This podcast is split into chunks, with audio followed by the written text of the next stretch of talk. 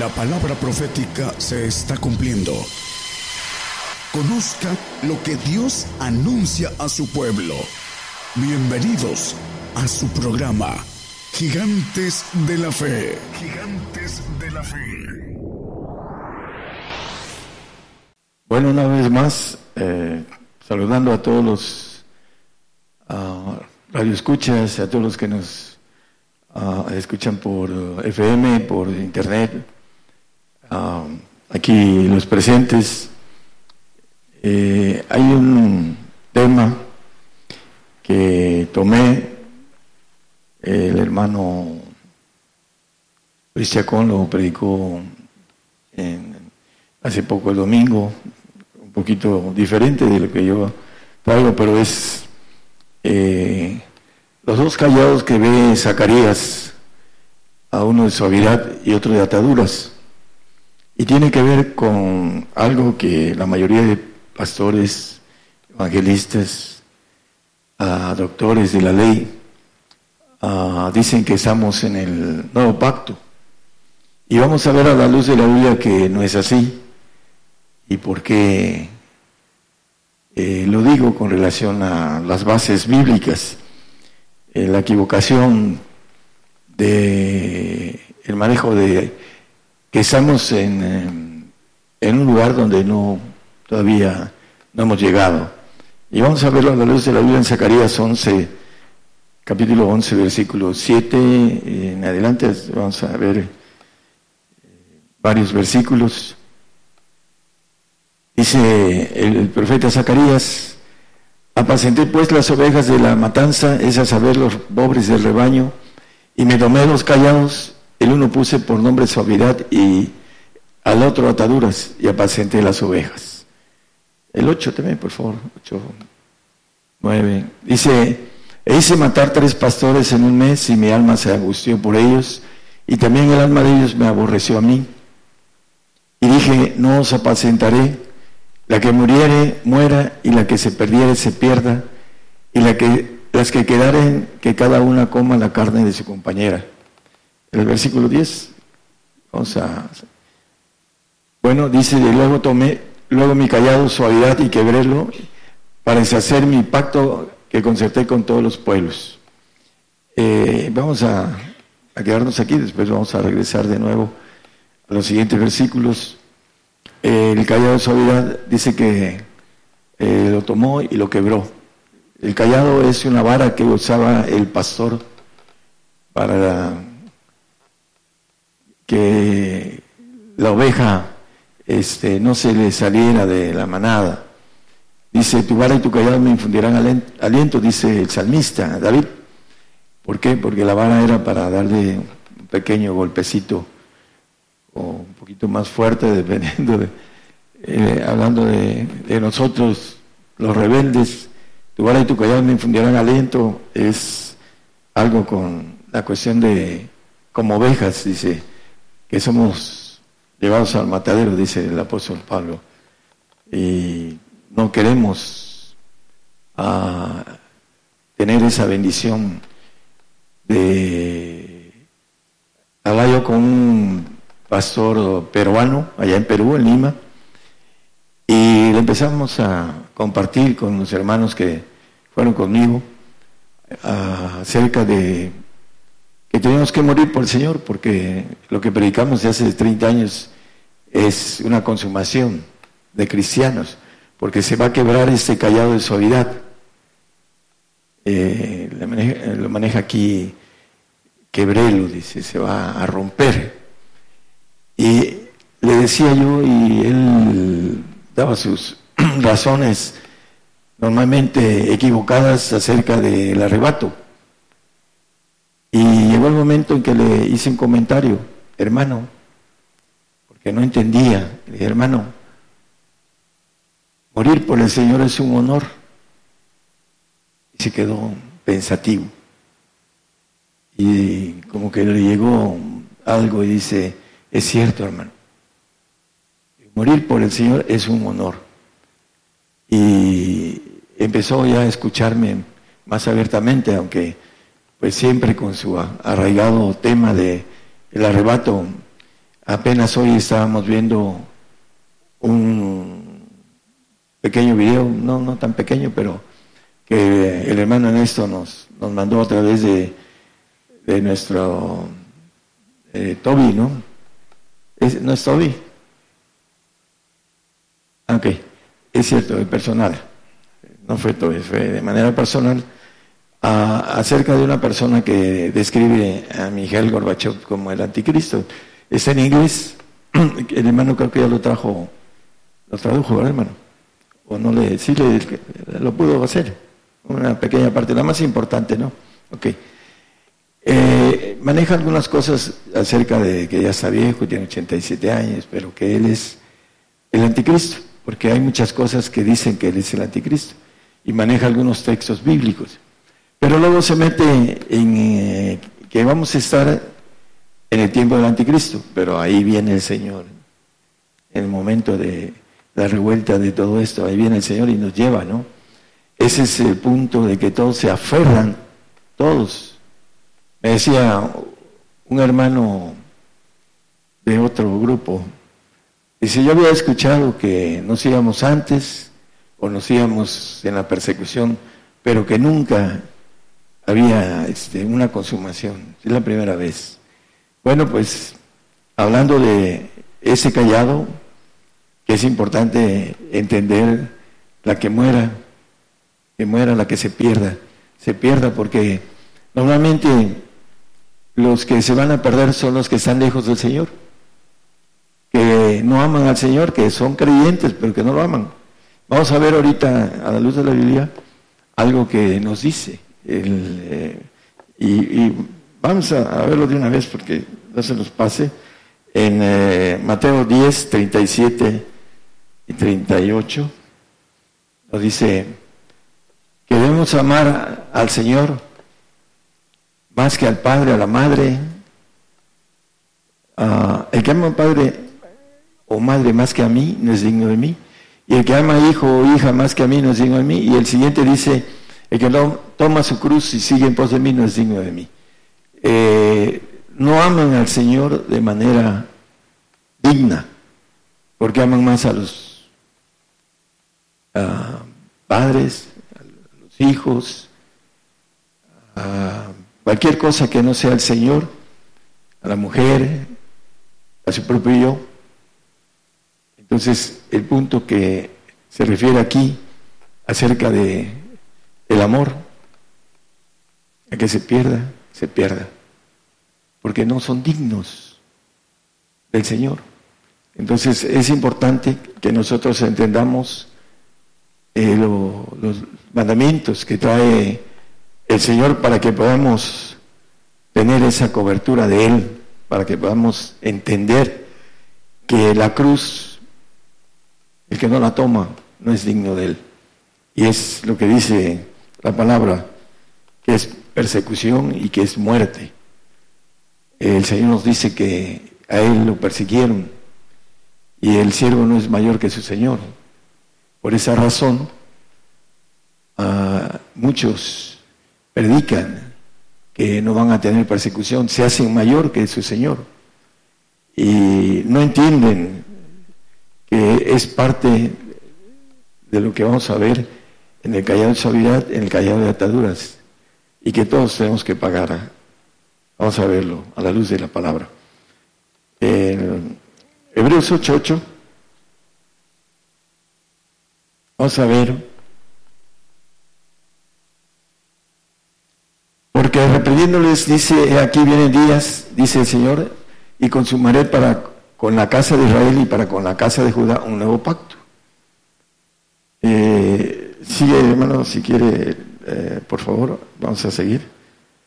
El, eh, si quiere, ponga el, bueno, no como el pacto que hice con sus padres el día que los tomé por la mano para sacarlos de la tierra de Egipto, porque ellos no permanecieron en mi pacto y yo los menosprecié, dice el Señor. Y vamos a ver por qué no permanecieron en su pacto. El 10.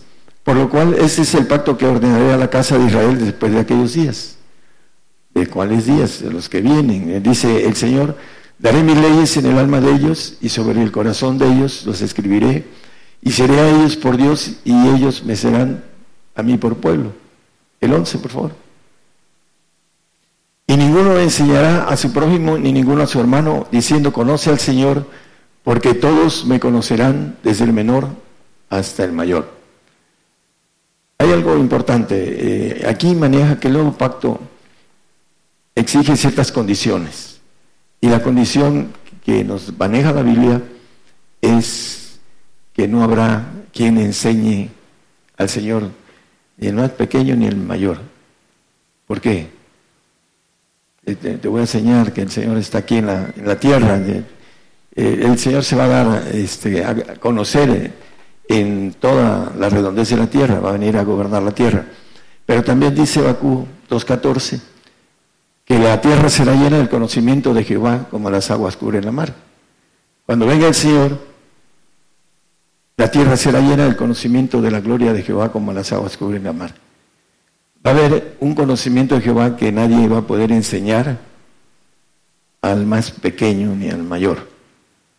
Ahorita hay muchísimos teólogos en el mundo, cada quien con su teología. Enseñan y dicen que están en el nuevo pacto. Decía un pastor, no, si estamos en el, nuevo pacto.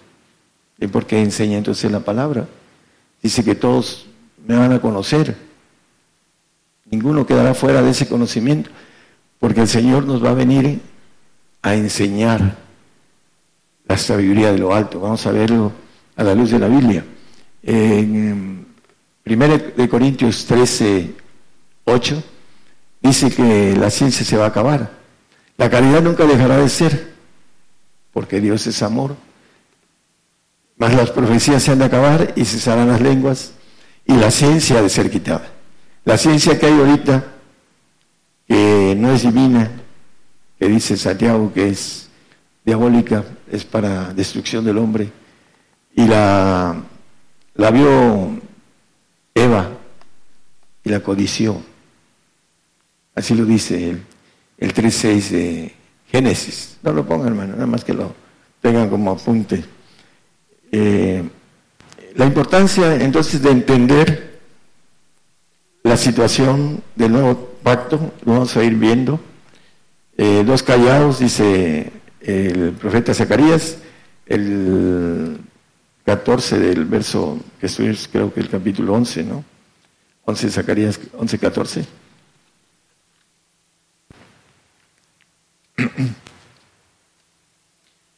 Tomé luego mi callado, suavidad, y quebrélo para deshacer mi pacto con el concerté con todos los pueblos. Es 14, 11, 14,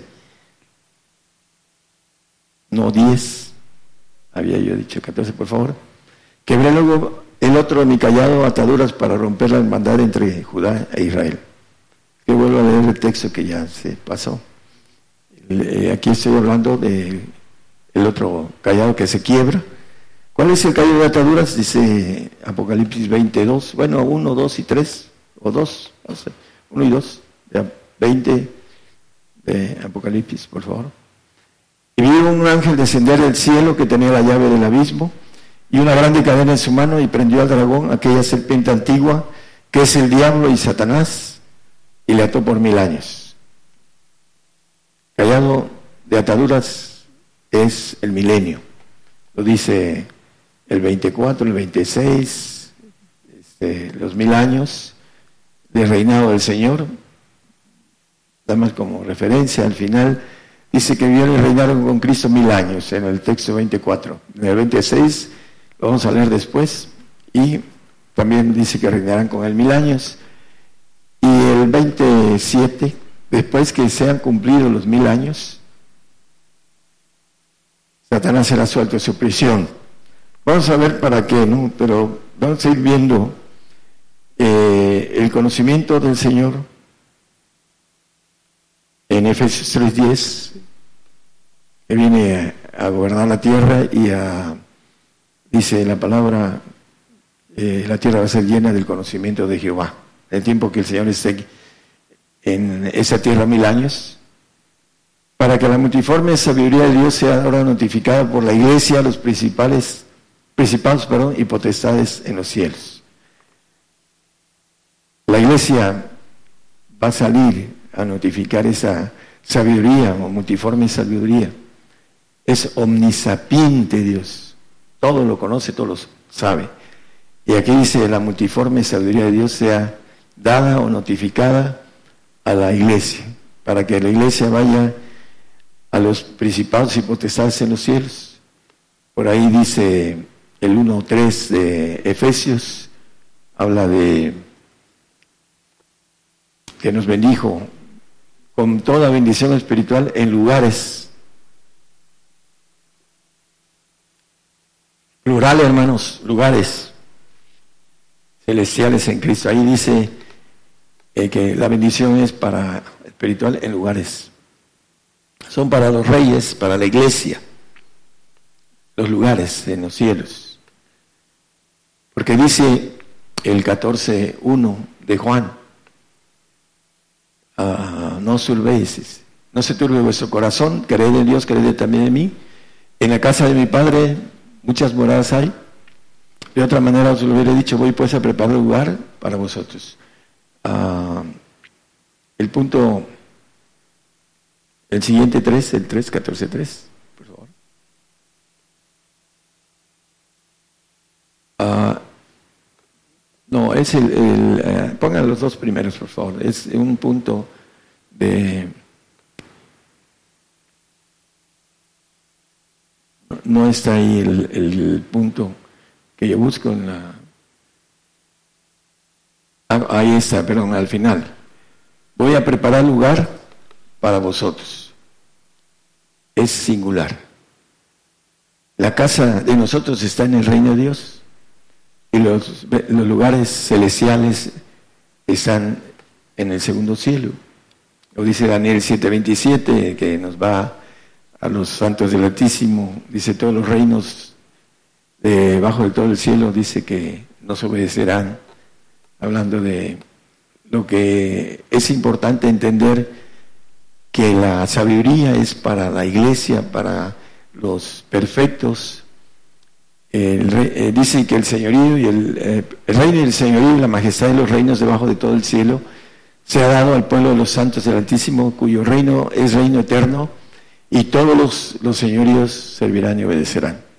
Es para el grupo élite del el cuerpo del Señor, de la iglesia, la esposa. Es importante entonces que nosotros vayamos entendiendo eh, en el nuevo pacto es cierto que van a haber administradores y reyes, pero lo importante del nuevo pacto tiene que eh, ver los dos callados. El callado de suavidad es, en este tiempo que se quiebra, está cerca de quebrarse. Dice un texto en, en Hebreos 8:13 el nuevo pacto, dice, nuevo pacto dio por viejo al primero, y lo que es dado por el viejo se envejece, cerca está de desvanecerse, no se ha desvanecido. Estamos en el viejo hombre hasta que el hombre viciado por los deseos de error es nuestro hombre de mucho vicio, tomamos café, Coca-Cola, bueno. El, punto aquí importante, hermanos, es que dice la palabra que está cerca de desvanecerse el viejo pacto. No se ha desvanecido. Y la mayoría de gente que enseña dice que estamos en el nuevo pacto. Así lo, lo, manejan. Pero no tienen las bases eh, verdaderas para decir que el nuevo pacto estamos en este tiempo y la palabra nos dice que el hombre viejo, dice también en Efesios, hablando del hombre viejo, que está viciado por los ah, deseos del error, de, horror, bueno, de error. Bueno, vamos a, seguir eh, viendo el, eh, en el capítulo 27 de Apocalipsis, vemos que el diablo es suelto de su prisión. Y la razón la vamos a ver con toda claridad, es suelto en el callado de ataduras. Mil años es está atado. Pero cuando los mil años fueron cumplidos, Satanás será suelto de su prisión y dice en el 8, para ir, saldrá para engañar las naciones que están sobre los cuatro ángulos de la tierra, a y a Magot, a fin de congregarlos para la batalla, el número de los cuales es como la arena del mar. Dice que en el 10 desciende en el 9, sígale el 9 por favor.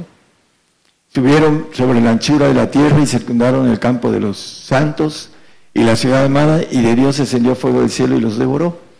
Bueno, Satanás es suelto para probar a los que van a estar en el, en el callado de ataduras que atravesaron con el ADN adámico. Esa es la importancia. Vamos a ir viendo que el pueblo de Israel fue en el desierto, fue probado y también, no solo en el desierto, fue probado en abundancia, lo maneja la palabra. Ah, vamos a, a ver que no solo el pueblo de Israel, también el Señor fue probado, también nosotros y también los del callado de ataduras, todos. Nadie está exento de la prueba de fuego que habla la palabra. El, eh, en Deuteronomio 8.2 dice, te metí al desierto para probarte, le dice al pueblo Israel, y salió reprobado del desierto. Todos los que manejaron la murmuración ah, quedaron postrados en el desierto, hablando de los que murmuraron sobre Moisés, ¿para qué nos trajiste al desierto? A morir aquí. Y empiezan a, añorar las ollas de, eh, de lo que eran las este, cebollas, ¿no? que eran las que podían comer este, en abundancia, empiezan a hablar sobre eso. El 8.15, 8.2, ya lo comenté un poco, el 8.15 y 19 dice también que te dice caminar por un desierto grande y espantoso de serpientes ardientes. Ese es el desierto que vamos a cruzar nosotros, con serpientes ardientes, ángeles caídos, son las serpientes ardientes, de escorpiones y de sed donde ningún agua había y él te sacó agua de la roca del pedernal, el agua figurativa que es Cristo, para aquellos que entremos al desierto, hablando de la figura. El pueblo de Israel entró y fue reprobado. Seas 13, 5 y 6. En pastos abundantes es enriqueces. Seas 5 y 6, por favor. 13, gracias. Yo te conocí en el desierto, en tierra seca. Fuiste reprobado en pocas palabras. Entraron los de 20 años para abajo. Y dos valientes. En sus pastos se hartaron, hartáronse y ensoberbecióse su corazón. Por esa causa se olvidaron de mí. Eh, las riquezas traen que el corazón tenga soberbia. Todos los hombres que tienen dinero son soberbios. No hay nadie que sea, no conozco un rico que sea humilde. No es cierto. ¿Por qué? Porque el dinero es la raíz de todos los males. Y eso es lo que dice aquí. Eh, el corazón se olvida del Señor. Se olvidaron de mí. Por eso Él los desechó. Fueron reprobados. El Señor en Lucas 12, 49 y 50, en el capítulo 3, Él habla del bautizo de agua del Señor Jesucristo a través de Juan el Bautista, pero en el 12, en el 12, 49 y 50, fuego vine a meter en la tierra y que quiero si ya está encendido. Empero de bautismo me es necesario ser bautizado y cómo me gusta hasta que sea cumplido el bautismo de la cruz. La cruz, para muchos no saben qué tan terrible es la cruz. Lo crucifican y empieza a tener problemas de respiración, porque se cuelga, su peso lo cuelga. y las partes del de el hombre se ponen en un tablón de canto y ahí va todo su cuerpo, de piernas y brazos y todo el cuerpo está eh, presionando sus partes. Y es terrible el tormento. No lo saben, la mayoría no saben. El Señor pasó ese tormento, ese padecimiento. Por eso dice que, aunque era hijo, por lo que padeció, aprendió la obediencia. Como hombre, como Dios no tiene, no tenía necesidad de hacer eso. Como hombre vino a mostrarnos que todos tenemos que pasar la prueba para estar en el callado de ataduras.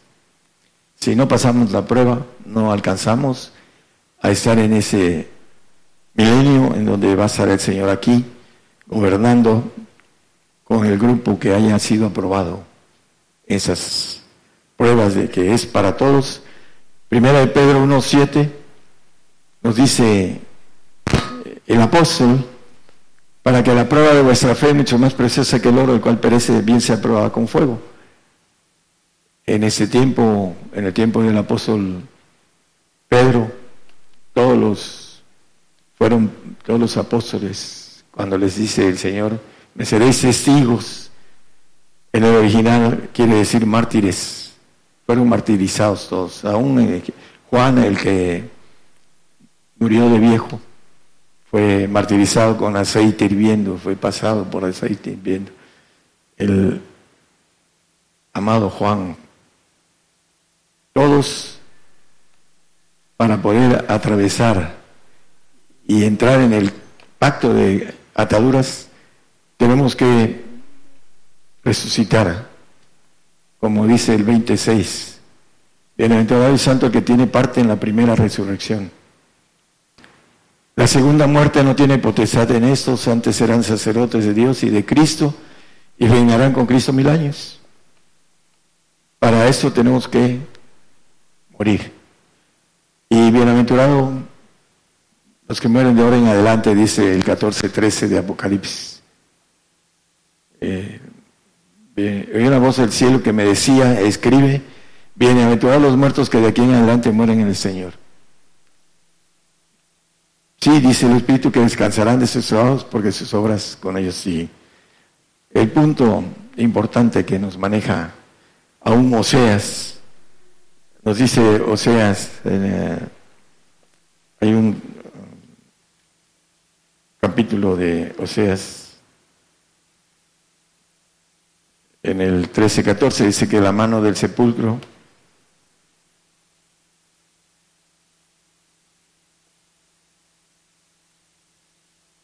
los redimiré, libraré los de la muerte. Oh muerte, yo seré tu muerte y seré tu destrucción, oh sepulcro.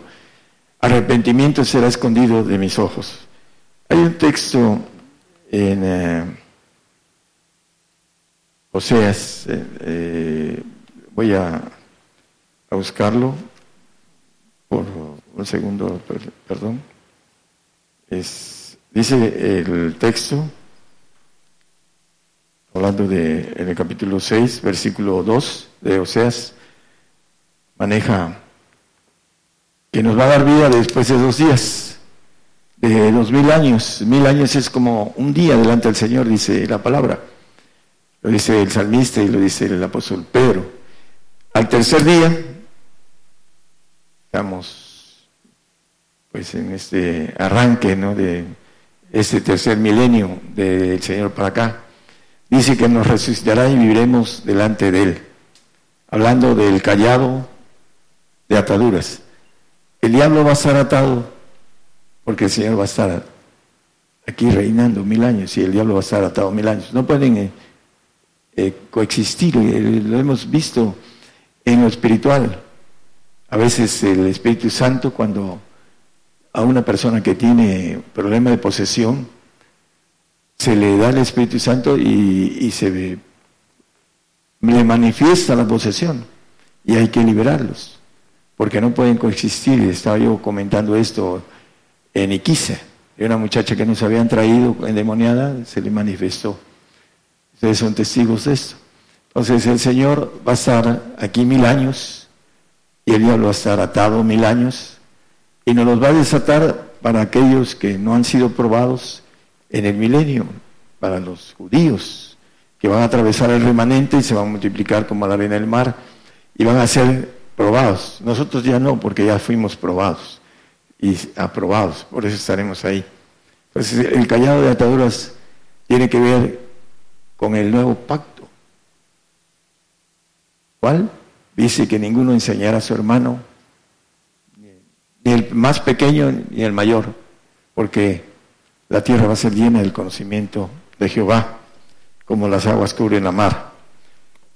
Y redondeando el tema, hermanos, para, dice, hablando Hebreos, muy conocido, 12, 14, sin santidad nadie verá al Señor. A seguir la paz y con todos y la santidad sin la cual nadie verá al Señor. Los dignos, los que sean dignos del Señor, van a resucitar para el callado de suavidad, el nuevo pacto. El viejo hombre viciado con los deseos de error se quedará eh, sepultado y resucitará el hombre con un ADN del Señor nuevo para que empiece a ser eh, pulido, dice la plata, para los que son ah, sacerdotes o santos o pueblo santo. Y el oro que es los reyes van a ser también como oro de Ofir pulidos. Ese es el propósito del milenio. Le comentaba yo a un hermano hoy, ah, hablando de Gamaliel, el apóstol Pablo, tuvo la enseñanza de un gran maestro, Gamaliel, en su época. Ahora nosotros tenemos una universidad que se supone que es el número uno del mundo, Harvard. Bueno, ni Harvard ni Gamaliel van a quedar chiquitos cuando el Señor nos enseñe la sabiduría de lo alto. Eh, por eso dice que la ciencia se ha de acabar. Dice que Él hablando de, traigo textos, no los tomé, acerca de la ciencia. El 1 Corintios 3, 19 y 20, vamos a terminar. El eh, manejo de la sabiduría de este mundo.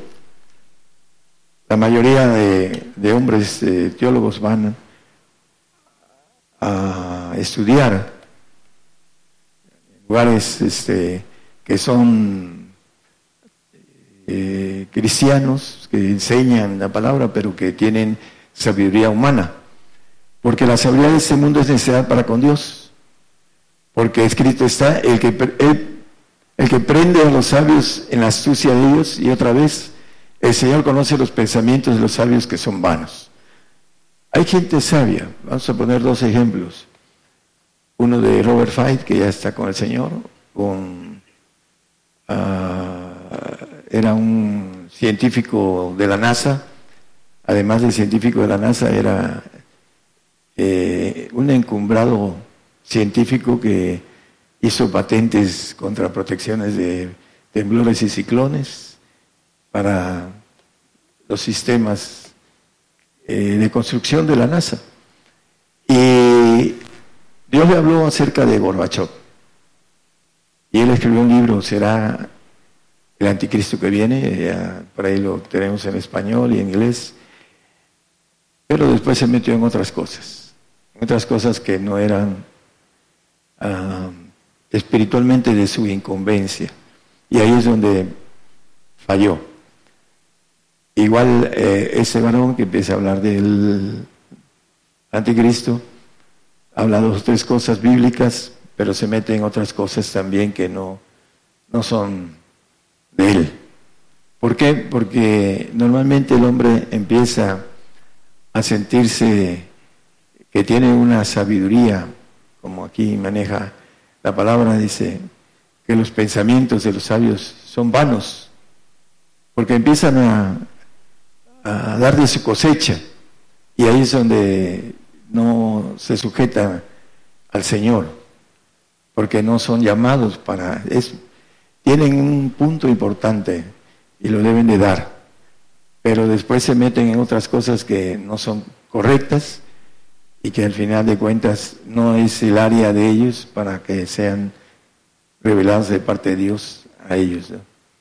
Y esa es la parte en la que a veces hay tanta confusión en el medio cristiano con relación a algo que se que da el Espíritu Santo como parte profética, porque dice que el don de profecía no, no es el ministerio, el don, y son malinterpretados esas eh, partes proféticas, eh, algunas medio tienen verdad y tampoco son completamente verdaderas, porque no tienen, ah, como dice el apóstol, el que profetizar el sujétese al profeta. Ese es el problema de la gente que profetiza. Y a lo mejor a algunos no les gusta eh, lo que nosotros damos, pero traemos la verdad de parte de Dios, traemos ah, señales, muy pronto van a ver las señales, van a decir, ah, caray, con ellos está el Señor, los que sean del Señor, los que no sean nos van a, odiar, nos van a aborrecer, nos van a... Y, cómo es posible que tengan al Señor esos que son eh, la basura de, del mundo, como dice al, al apóstol Pablo, le decían que era hombre pestilencial al apóstol Pablo. Así también a nosotros nos van a decir muchas cosas. Pero voy a decir algo. Dios tiene un vocero por pueblo. Y hay un pueblo judío y hay un pueblo gentil. No tiene varios voceros. Los presidentes de todos los países no tienen varios voceros, tienen uno solo. Entonces Dios tiene un vocero. Y es importante entenderlo. Lo dice Apocalipsis, dos profetas, uno judío y uno gentil. Ahí radica la importancia de la mayoría de los grupos cristianos dicen que no hay profeta ni apóstol. Le quitan la sabiduría de Dios. Los he escuchado decir casi delante de mí, no hay apóstoles ni profetas. Él está quitando la sabiduría y también el fundamento, porque así lo dice en Efesios el apóstol Pablo, el fundamento de la doctrina de Cristo es apóstoles y profetas. Y dicen, no, no hay profeta. Apocalipsis dice que hay dos. Si no, que le borren ahí los dos profetas que dice el Apocalipsis. Uno para el pueblo judío y otro para el pueblo gentil. Entonces, uno lleva la verdad de la palabra y los que no tienen la verdad, como los Gálatas que se justificaban no por la verdad, dice, me he hecho vuestros enemigos por decirle la verdad. Así también habrán algunos ah, radios que se han ido porque no les gusta la verdad. Tienen sus diferido a sus intereses. Por eso no quieren la verdad. El que es el Señor nos oye, dice la palabra. El que es el Señor nos oye. El que no es del Señor no nos oye. Entonces, el callado de suavidad está a punto de quebrarse. Y la quebrada del callado es consumación. Dice que haré una obra en vuestros días que no la creeréis hablando consumación y acabamiento sobre toda la tierra. El cristiano, vamos a dormir en el Señor, vamos a poner nuestro depósito, como dice el apóstol Pablo. Yo sé, yo sé en quién he creído que es poderoso para levantar mi depósito en aquel día. Lo dice el, apóstol. Lo debemos de tomar nosotros como parte de nuestra fe. La fe de resurrección es la más grande que podamos tener. Depositar nuestra fe en el Señor que Él nos va a resucitar. Él nos hizo, dice la Biblia, y no nosotros a nosotros mismos. Entonces vamos a volver a vivir. y vamos a tener la bendición de estar con Él mil años y después vamos a ver la prueba hacia los que no han sido probados. Vamos a estar ahí presentes y después vamos a irnos a los cielos, al final de todo esto. No es ahora, como muchos tienen la esperanza de que se van con todo y zapatos, sandalias y cachuchas y lentes de sol y lo que sea, ¿no? Así creen la mayoría. Pero no es así, hermanos. Vamos a tener que la bienaventuranza de los que mueren en el Señor de ahora en adelante. Y la bendición de que es un honor morir por el Señor. Que el Señor los bendiga a todos. Por el día de hoy hemos conocido más de la palabra profética más permanente que alumbra como una antorcha en un lugar oscuro hasta que el día esclarezca y el lucero de la mañana salga en vuestros corazones. Esta ha sido una producción especial de Gigantes de la Fe.